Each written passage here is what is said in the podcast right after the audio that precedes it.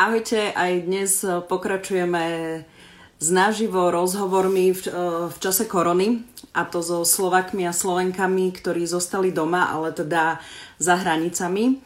Dnes sa budeme rozprávať s Gabikou Výrostkovou. Gabika Výrostková je momentálne v Bruseli, tak hneď ako sa k nám pripojí. A ona už nám tu aj tu vyskočila. Super, dnes to ide veľmi dobre. Ešte som ju ani nestihla predstaviť. Ale hneď ako sa pripojí, tak vám ju predstavím. Gabi, ahoj! Ahoj, Joli, som tam. To je super, úplne dnes bez žiadnych problémov, takže paráda, si tu, vitaj. Super, ježiš, mne to dneska padalo na všetky strany, tak som rada, že som tu. Pohode, super. Tak ja ťa len na úvod trošku predstavím. Gabi Výrostková, ty pracuješ ako poradkyňa v Európskom parlamente v Bruseli.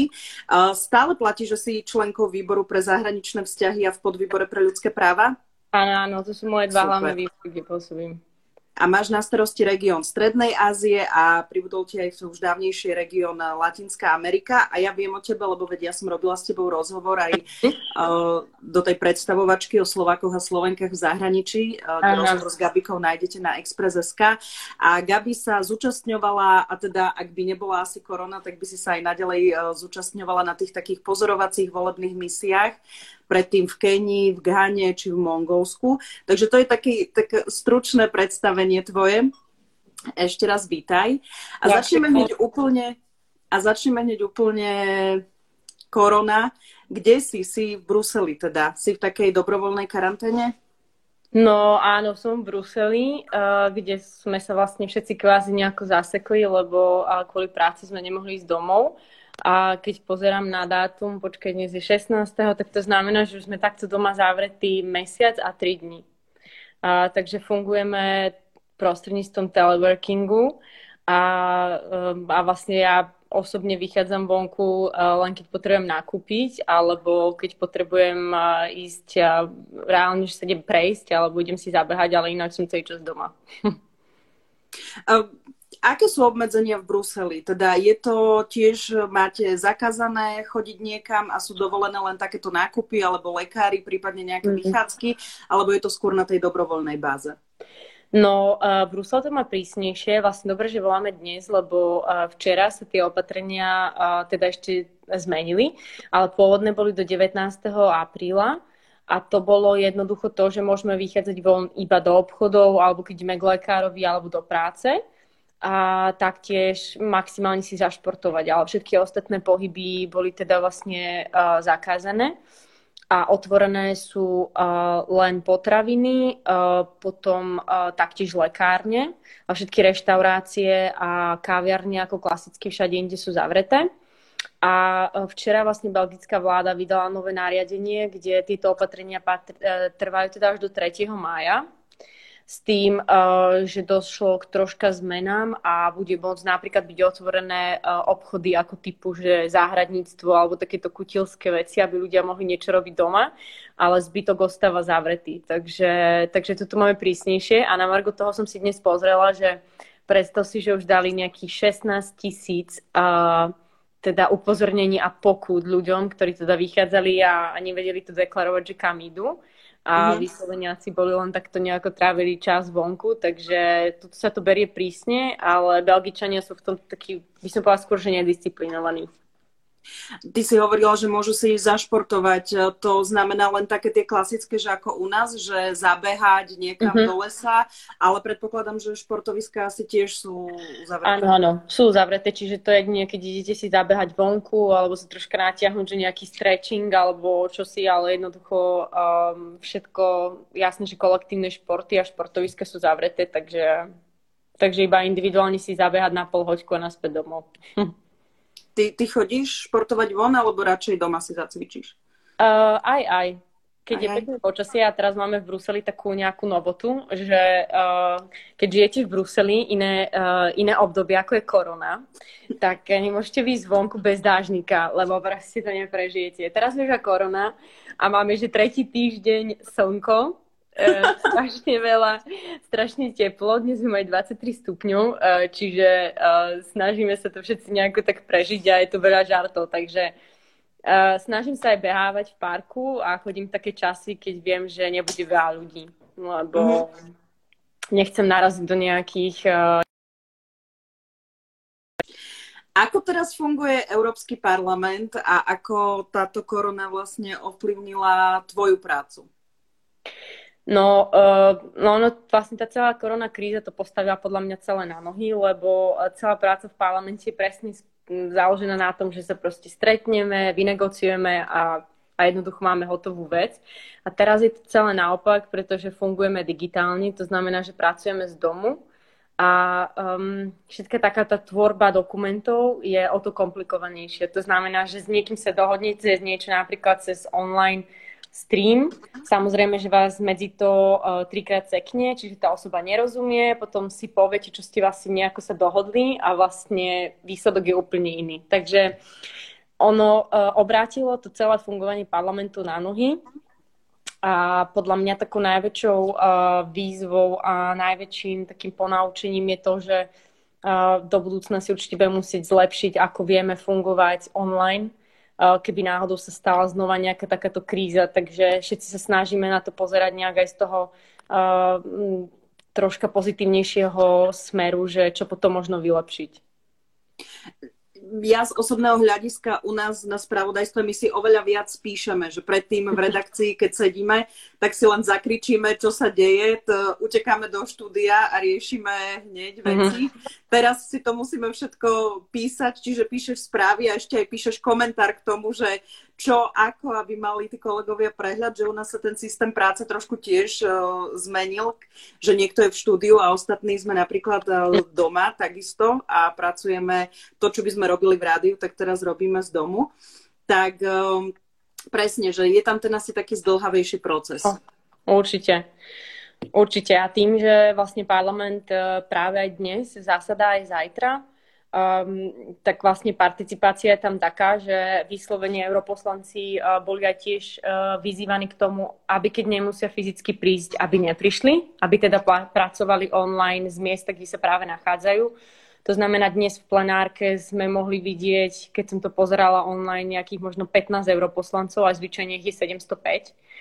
A to isté sa týka aj nás, zamestnancov, že vyslovene, keď nemusíme ísť, keď nie sme napríklad zamestnaní v IT sektore, kde potrebujeme teda podporiť, aby ten meeting išiel, tak tam jednoducho ostávame doma a všetko sledujeme online. Uh-huh. Tá konkrétna tvoja práca, na ktorej teraz na všetkých tých, čo hovoríš v negociáciách alebo iných dokumentoch, čo pracuješ, tak ty aj tiež máš v týme ľudí, ktorí sú z rôznych krajín sveta, tak stále platí, že len máte takéto online hovory alebo len videohovory alebo nejaké audio a že iba cez to komunikujete a cez maily, áno? Áno, áno. Ja som napríklad všetci kolegovia, ktorí sú vlastne z všetkých možných členských krajín, sú prevažne v Bruseli, lebo nám z práci už asi pred 2-3 týždňami prišlo také nariadenie, že teda nemáme cestovať a vyslovene, keď chceme dovolenku, tak je to iba dovolenka v rámci Belgicka. To znamená, že aj oni v rámci tých preventívnych opatrení sa rozhodli, že teda nás budú koncentrovať túto v Bruseli. Čiže my si píšeme, my si voláme, využívame všetky možné aplikácie, čo je asi skúsenosť všetkých nás. Čiže keď nejde Skype, tak ideme na WhatsApp a keď nejde WhatsApp, tak ide Zoom. Všetko je, ja samozrejme, že je katastrofálne voči všetkým hackerom, pretože samozrejme to nie je opatrené, ale oficiálne meetingy vlastne už parlament má svoje kanály, takže to už je zabezpečené. Takže pracujeme všetci z domu a fungujeme teda ako môžeme. Fyzicky nie. Ja som dnes čítala ešte pred našim rozhovorom, lebo som si trošku ešte podrobnejšie pozerala, že čo je nové z Bruselu. A videla som aj vyjadrenie, nepamätám si presne, ktorého europoslanca alebo europoslankyne slovenskej, že myslím, že to bola Lucia Ďuriš-Nikolsonová, že hovorila, že kým bežne trvá legislatívny proces 2 roky, tak na tom plenárnom zhromaždení sa niektoré dôležité akože zmeny týkajúce sa napríklad Fondu európskej pomoci, že môžu trošku ako keby urýchliť? To áno, ale to by som povedala, že to nie je ani kvôli forme práce.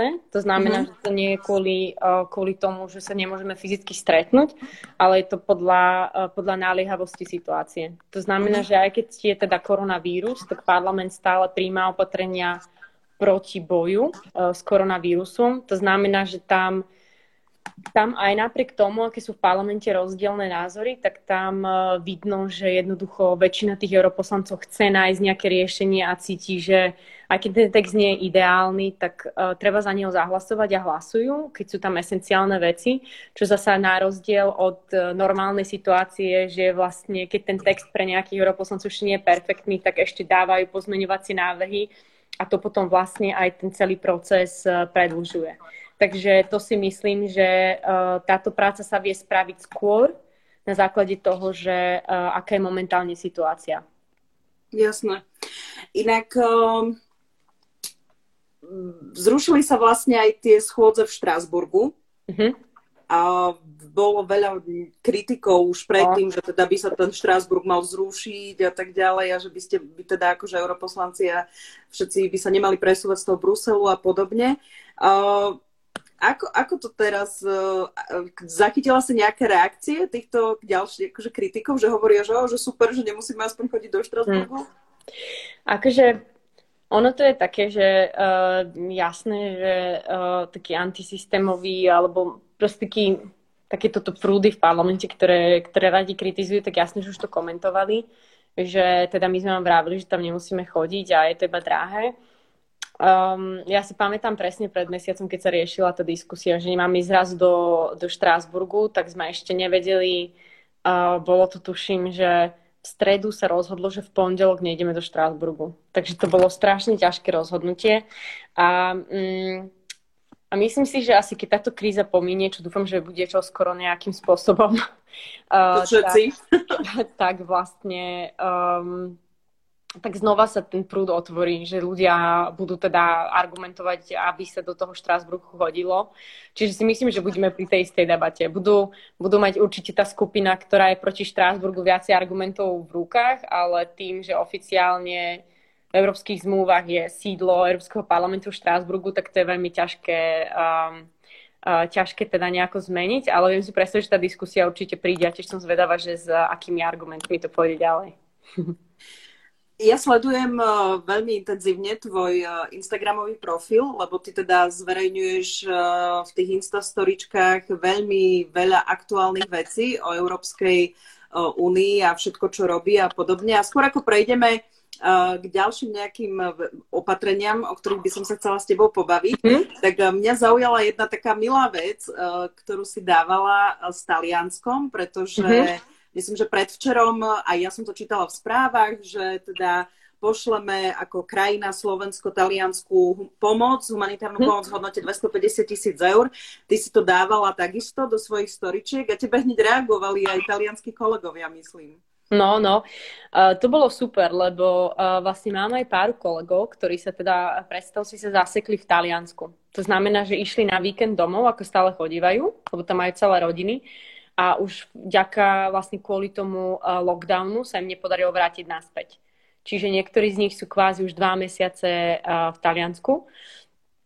A je to náročné, lebo sú roztrúsení po Taliansku, kde vlastne situácia kolabuje. Tak ja som sa veľmi potešila, že vlastne aj Slovensko sa podarilo zmobilizovať tie peniaze a pomôcť. A tak som to šerla a boli hneď veľmi pozitívne ohlasy, že každú takúto vec potrebujú. Takže tomu som sa potešila. Potom som videla na strane Slovenska nejaké také komenty, že prečo dávame iným, keď my sami nevieme ako. A to bolo tiež taká nie veľmi pekná diskusia na sociálnych sieťach, lebo tam treba vysvetľovať, že Slovensko je momentálne v situácii, kde vlastne žiadna vláda by nespravila nič proti vlastne svojim vlastným ľuďom. To znamená, že my keď dávame Taliansku, to znamená, že je to za predpokladu a za jednoducho vypočítaných čísel, že nič nepôjde na úkor Slovákov. Čiže ja si myslím, že táto európska solidarita, ktorá tu častokrát bola aj kritizovaná, je veľmi dôležitá. A keď tu sa presne ukazuje to, že sme v tom spolu, tak to neznamená iba, že to je nejaký hashtag na Insta, ale je to fakt, že proste sme tak prepojení prostredníctvom vnútorného trhu v Európskej únii, že a keď nám sa podarí na Slovensku byť na nule, tak keď nepomôžeme ostatným štátom sa z toho dostať, tak je otázkou času, kedy to znova príde naspäť k nám. Čiže a nevieme držať zatvorené vnútorné hranice teraz na 3 roky ďalej. Čiže ja si myslím, že to je veľmi dobrý krok zo strany ministerstva zahraničných vecí a zdravotníctva. Bola už aj predstavená včera, myslím, cestovateľská mapa Európskej komisie na uvoľňovanie tých opatrení postupne v rámci členských krajín. Ak by si to mala tak v skratke ty zhrnúť, ako postupuje teraz Európska únia a teda Európsky parlament, Európska komisia, nie že aby si to komentovala, ale len zhrnula to, čo vieme všetci, ale takto v tomto našom rozhovore. Takže vlastne ten dokument, čo si spomenula, to už bol vlastne druhý svojho typu. To znamená, že Európska únia, takto členské štáty poprosili Európsku úniu, aby vytvorila istý plán na to, ako spustiť tie ekonomiky. Lebo teraz teda väčšina štátov je zavreté hranice, fungujú iba zelené línie, to znamená na prechod vlastne kamionistov. A vlastne čo vytvorila Európska komisia, je dokument, ktorý obsahuje odporúčania bez žiadneho časového obmedzenia. To znamená, aj to dneska povedala veľmi pekne predsednička komisie Ursula von der Leyenová, ktorá povedala jasne, že tento dokument, keď sa vydáva aj teraz, to neznamená, že všetky štáty od zajtra majú jednoducho uvoľniť všetko. Čo je dobré a čo tam vnímam je, že európske štáty vlastne si uvedomili, že potrebujú byť v tomto koordinované. Pretože sme videli, ako na začiatku tam bol ten problém, že jednoducho je to v kompetencii členských štátov, otázka zdravia, ale Európska únia vie teda koordinovať a to je hlavná úloha. Na začiatku to troška zlyhávalo, teraz si myslím, že EU ide už na plné obrátky. A tam vlastne Európska komisia povedala, že teda sú také 3 základné podmienky pre štáty, ktoré by mali byť teda nejakou základnou indikáciou. Prvou je jednoznačný pokles prípadov, taktiež teda nákazy, taktiež ľudí a pacientov v nemocniciach a taktiež vlastne ľudí na intenzívnej starostlivosti. Čiže to je prvé kritérium. A druhým bolo dostatočná zdravotná starostlivosť a kapacity. To znamená, že keď štáty začnú uvoľňovať, aby si boli isté, že keď to príde znova, aby mali tie kapacity nielen na liečenie pacientov s vírusom COVID-19, ale celkové zdravotníctvo. To znamená, aby vedeli operovať ľudí a liečiť ich a tak ďalej, tak ďalej.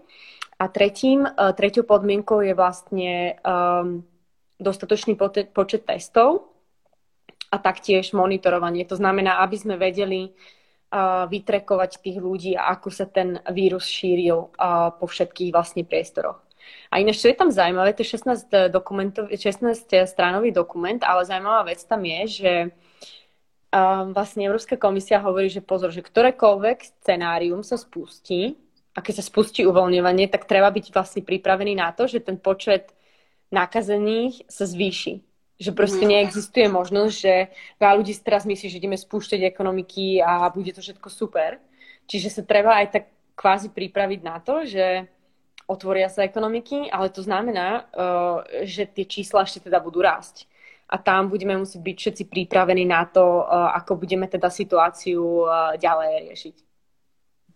Áno, ono sa aj zo začiatku tak hovorilo, ty si to sama aj teraz povedala, že zo začiatku to možno tak ani nevyzeralo, že vyčítali trošku predstaviteľom Európskej únie, že teda nič nerobí. Aj myslím, že tiež som čítala niekde, že kritici celkovo kritici Európskej únie hovorili, že že v boji s krízou ju nevidno, ale ja som aj myslím, že u Brania Závodského, keď mal rozhovor s našimi europoslancami, tak vraveli, že je to celkovo je to tá situácia úplne nová.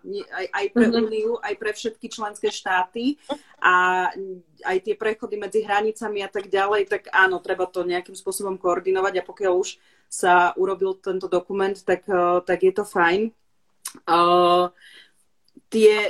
Tie veci sa budú uvoľňovať postupne, ale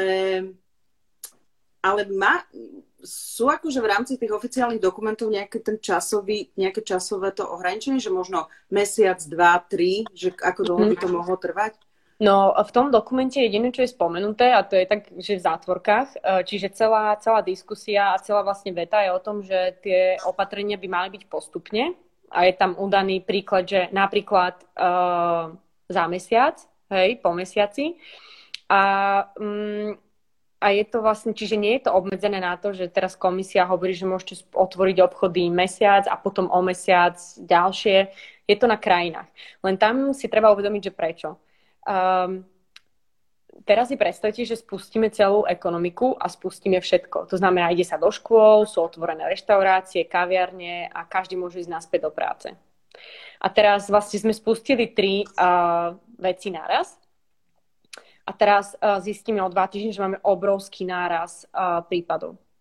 A my nebudeme vedieť teda zhodnotiť, ani tá krajina nebude vedieť povedať, čo bol najväčší problém. Či sú problém tie reštaurácie, alebo práca, alebo školy. To znamená, že to je tam tá logika, aby sme vedeli zhodnotiť, že keď sa napríklad pustí teraz, že reštaurácie a kaviarne a zvýši sa počet prípadov 100%, tak vieme, že to je problém a to je nejaké know-how, ktoré vedia teda využiť aj ďalšie krajiny a potom vedieť, ako spustiť a čo najefektívnejšie vlastne chrániť ľudí a nezabiť tú ekonomiku, pretože všetkým je jasné, že nemôžeme takto fungovať jednoducho rok zatvorený, pretože to nejde. Uh-huh. A ešte, Oli, možno jednu vec na margo toho, čo si povedala, že na tú kritiku EÚ, tak ináč to je veľmi zaujímavé, lebo ja to tu v parlamente vnímam, že tí, ktorí najviac kričíš, kde je EÚ, tak sú vlastne presne tí, ktorí boli proti viac EÚ. To znamená, že to sú proste vlny a politici, ktorí vlastne sú veľmi nacionálne orientovaní a najradšej by vystúpili z Európskej únie. Mhm. Čiže vlastne tie kompetencie sa im dali. A potom sa prišlo na to, že je vlastne kríza takéhoto štýlu, kde potrebujeme vyslovene aj koordináciu a potrebujeme vlastne silnejšiu EÚ, tak tam to bolo zaujímavé, že presne práve títo ľudia sú prví, ktorí hovoria, že kde je EÚ. Takže prečo nepomáha? Prečo nepomáha? Mm-hmm. No vidíš, každá kríza ukazuje charaktery, nielen ľudí v ľudskom živote, ale aj politike. Počúvaj, a čo sa týka tvojho pôsobenia v tých výboroch, tak sleduješ aj tie iné krajiny, kde si napríklad chodievala na tie pozorovateľské misie, alebo keď ste niekam, ja neviem, však ty si bola aj vo Venezuele na hraniciach a tak ďalej, tak tam ako to vnímaš? Aké máš informácie o tebe? No, takže strašne sledujeme situáciu v tretích krajinách, lebo ako som povedala, tak ako sme v tom všetci spolu, tak je to vrátanie tretích krajín, lebo jedného dňa vonkajšie hranice EÚ, ktoré sú teraz zatvorené do polovičky mája, budeme tiež musieť otvoriť. A vlastne napríklad situáciu monitorujem prostredníctvom mnohých teda mimovládnych organizácií, aj pozeráme údaje oficiálne. A čo sa týka Venezuely, ako si spomínala, tak tam je situácia akože reálne kritická, lebo ľudia sú vyhľadovaní, nemajú prístup k zdravotníctvu a to je presne to, kde vlastne to páda, že čo my sa snažíme vlastne aj v rámci európskych inštitúcií je mobilizovať pomoc a v rámci toho, aby sme teda neubrali nič na úkor európskych obyvateľov, tak posielame pomoc aj tam. Je to pomoc už, ktorá bola alokovaná. To znamená, že tie fondy už boli vyhradené pre tretie krajiny, ale robí sa presne to, čo sa napríklad robí s eurofondami. Že eurofondy, ktoré nie sú využité, napríklad Slovensko 4,1 miliardy teraz môže využiť na boj proti koronakríze aj následkom. A to isté sa snažíme robiť aj s tretími krajinami, kde napríklad peniaze boli alokované na isté reformy, dajme tomu súdnictve, tak teraz budú vlastne distribuované na to, aby sa mohli používať na teda následky koronakrízy. A takýto, prepáč, ešte ťa preruším, a to sa tak pekne volá, že Team Europe. To znamená, že to je taký vlastne balíček, ktorým Team Europe sa chce vlastne venuje tretím krajinám, a hlavne sú to aj naše susedské krajiny. To znamená aj Ukrajina, východné partnerstvo, taktiež Západný Balkán, takže tam ide veľa podpory z našej strany. No, máme čo robiť, či už každá krajina, nielen členská Európskej únie, ale aj každá krajina vo svete, veď teda sledujeme všetkých, aj Spojené štáty, a ako sa s tým pasujú. Dokonca budúci týždeň dohadujem live stream s chalanom z Kanady, tak aj na Kanadu sa pozriem, že ako to vyzerá. Trošku teraz odbočím od tej korony ešte v rámci nášho rozhovoru. Ty, Gabi, a tí ľudia, ktorí sledujú tvoj profil, tak vedia, že ty zvykneš aj vyvracať také tie hoaxy a nepravdy a klamstvá o Európskej únii. Bolo to aj teraz, tak v čase korony, že si si všimla niečo, že ľudia radi také akože zdieľali, nazvime to tak laicky povedané, blbosti? No tam je to akože neuveriteľne veľa toho. Tieto dni, čo ja vnímam, je strašne veľa dezinformácií na internete. Počnúc od toho, že kde vznikol vírus, to som počula, že vlastne NATO je zodpovedné za to, že vznikol vírus, vznikol v Amerike. Pritom máme teda informácie, vlastne, ktoré čítame všetci, že pravdepodobne pôvod je v Číne a je zo živočíšneho teda pôvodu. A ja stále tak sa zamyslím, že si poviem, že napríklad, že keby to vymyslela Amerika, tak prečo by vlastne Amerika nevymyslela aj napríklad, že vakcínu kvôli, akože proti tomu, alebo prečo by neochránila svojich Američanov, hej? A to keď sa potom spýtam na tých sieťach, tak to je také, no, tak lebo akože nechce to spraviť očividne. Čiže... Veľmi okato. Takže základ je proste nekomentovať alebo nešerovať jednoducho informácie, ktoré nie sú potvrdené. A čo sa týka EU levelu, tak to je jednoznačne, že nám nepomáha nikto, iba Rusko, Čína, a že EU nerobí nič. A tu by som povedala, že treba byť vďačný za každú pomoc, lebo v takejto kríze je jedno, či tá pomoc príde z Číny, z Turecka, z Turkmenistanu, z Severnej Korei. Proste treba byť vďačný. Ale treba rozdielovať medzi pomocou a obchodnými transakciami. To znamená, že väčšinu vecí, ktoré vlastne posiela Čína do Európy, sú jednoducho veci, za ktoré my AD1 veľa platíme, to znamená, je to obchod. A AD2, stalo sa to aj tuto v susednom Holandsku, v Česku, kde kvalita proste materiálu bola veľmi otázna. Viem, že Holandenia posielali naspäť vlastne ventilácie, lebo sa nedali použiť a dokonca škodili ešte zdraviu pacientov. Takže... tam treba veľmi rozlišovať a taktiež, čo sa týka potom všetkých tých vecí ohľadne vlastne aj pomoci EÚ. Tam ja si myslím, že treba o tom viacej rozprávať, treba viacej tie témy proaktívne prinášať, lebo jednoducho to sú také balíčky a také výhody, ktoré by Slovensko nemohlo dostať zo žiadneho iného spolku, okrem toho, kde teda reálne patrí. To znamená, a už ako som spomínala, od premiestnenia eurofondov až po teda vytváranie nových programov, ako je Share, aby sa teda vedeli zamestnávateľia pokryť a nemuseli vyhadzovať ľudí. To znamená všetky možné balíčky, posielanie taktiež lekárov. Ja si presne pamätám, pred koľko to bolo, 10 dní dozadu posielali vlastne nemecké lietadlá, odleteli do Talianska a vzali vlastne pacientov.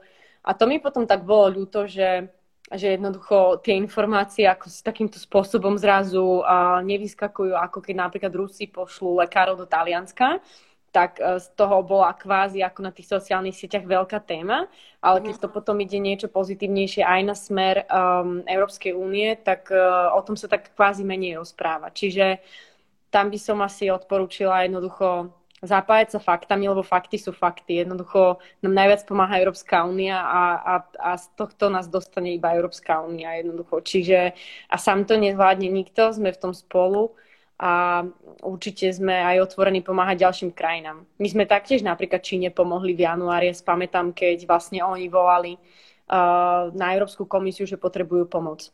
Tak vlastne EÚ posielala proste tony rúšok, hej, a tony pomoci. A jednoducho, to si myslím, že je veľmi dobrá vec, lebo od toho sú vlastne partneri v medzinárodných vzťahoch.